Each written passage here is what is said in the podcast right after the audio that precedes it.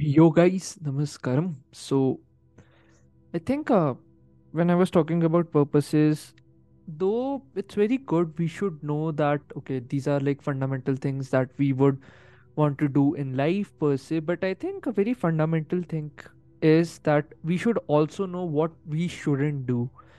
So this is also known as inversion thinking or let's say negative thinking in a positive sense because you kind of think through all the problems that can occur and then make a list and then like you know you know that okay these are the things that i should not follow. So i think when we are talking about finding a purpose it's important to know that what false purposes are or let's say which paths should i not follow. I think the fundamental metric that sorts it is where the origin of your purpose is. Where the hell are you keeping your purpose? Is it on like an outside metric or on a metric that is internal and personal to you. So these things are quite easy to scum to and like you know many a successful people have been brought down to their knees because the origin of their purpose was on mostly outside factors per se. So we fundamentally have two forces within us. One is the will to preserve ourselves and one is the will to go into a boundless state or in a in that state which wants to continuously expand in our lives. So i think if the purpose is driven by the right metrics it would help us to move in an upward spiral and it would make us get in touch with our humanness per se. So if it is driven by the wrong metrics it would drive us to our animal nature the preservation nature feelings of being addicted to our impulses, conforming to the group just like a pack of wolves, so that we are not lost.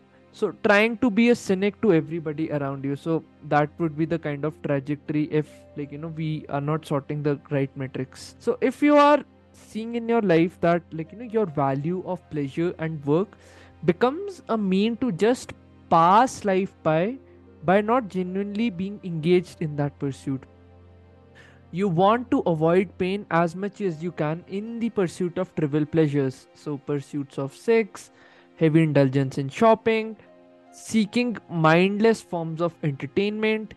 I think heavy intake of stimulants, uh, gambling your money like crazy, and just being obsessed with games for the entire day. Now, there's a difference I think in seeking it as a form of relaxation once in a while, but overindulging in them and not working on your life's purpose is not healthy. So, the increasing trend of following a cult in which people are just like you, frustrated and miserable, and all of you, you might have seen like there are a lot of groups wherein like people, like such sorts of people gather together to just shit on other people. So, I think the fundamental reason for it is that, like, you know, you get a sense of high by venting out your feelings of frustration, envy, hatred, jealousy, and a lot of other negative emotions. So, the aim is not to improve for the better, but to bring everyone down to your miserable level. Aligning yourself with the right groups which talk about genuine transformation within you as a person is important. So, I think you should join groups only within which you have thought about the causes deeply from your own mind and it comes from your own being. It's an internal metric to you instead of others trying to manipulate you for their own personal agenda.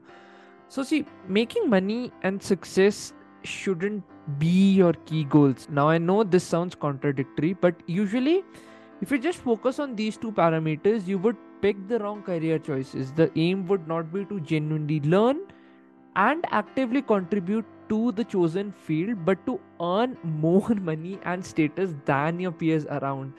So, why do the most successful people talk about loving your work? They also talk in the same spirit that the money would follow.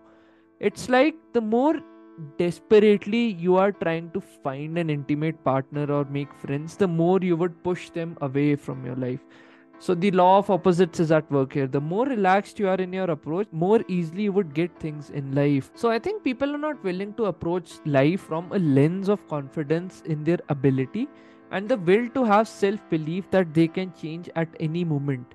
So the reason so many of us crave attention on social media is that like we drive our self-esteem and worth from the number of likes and followers doing everything in the process to hide our truth hide our being.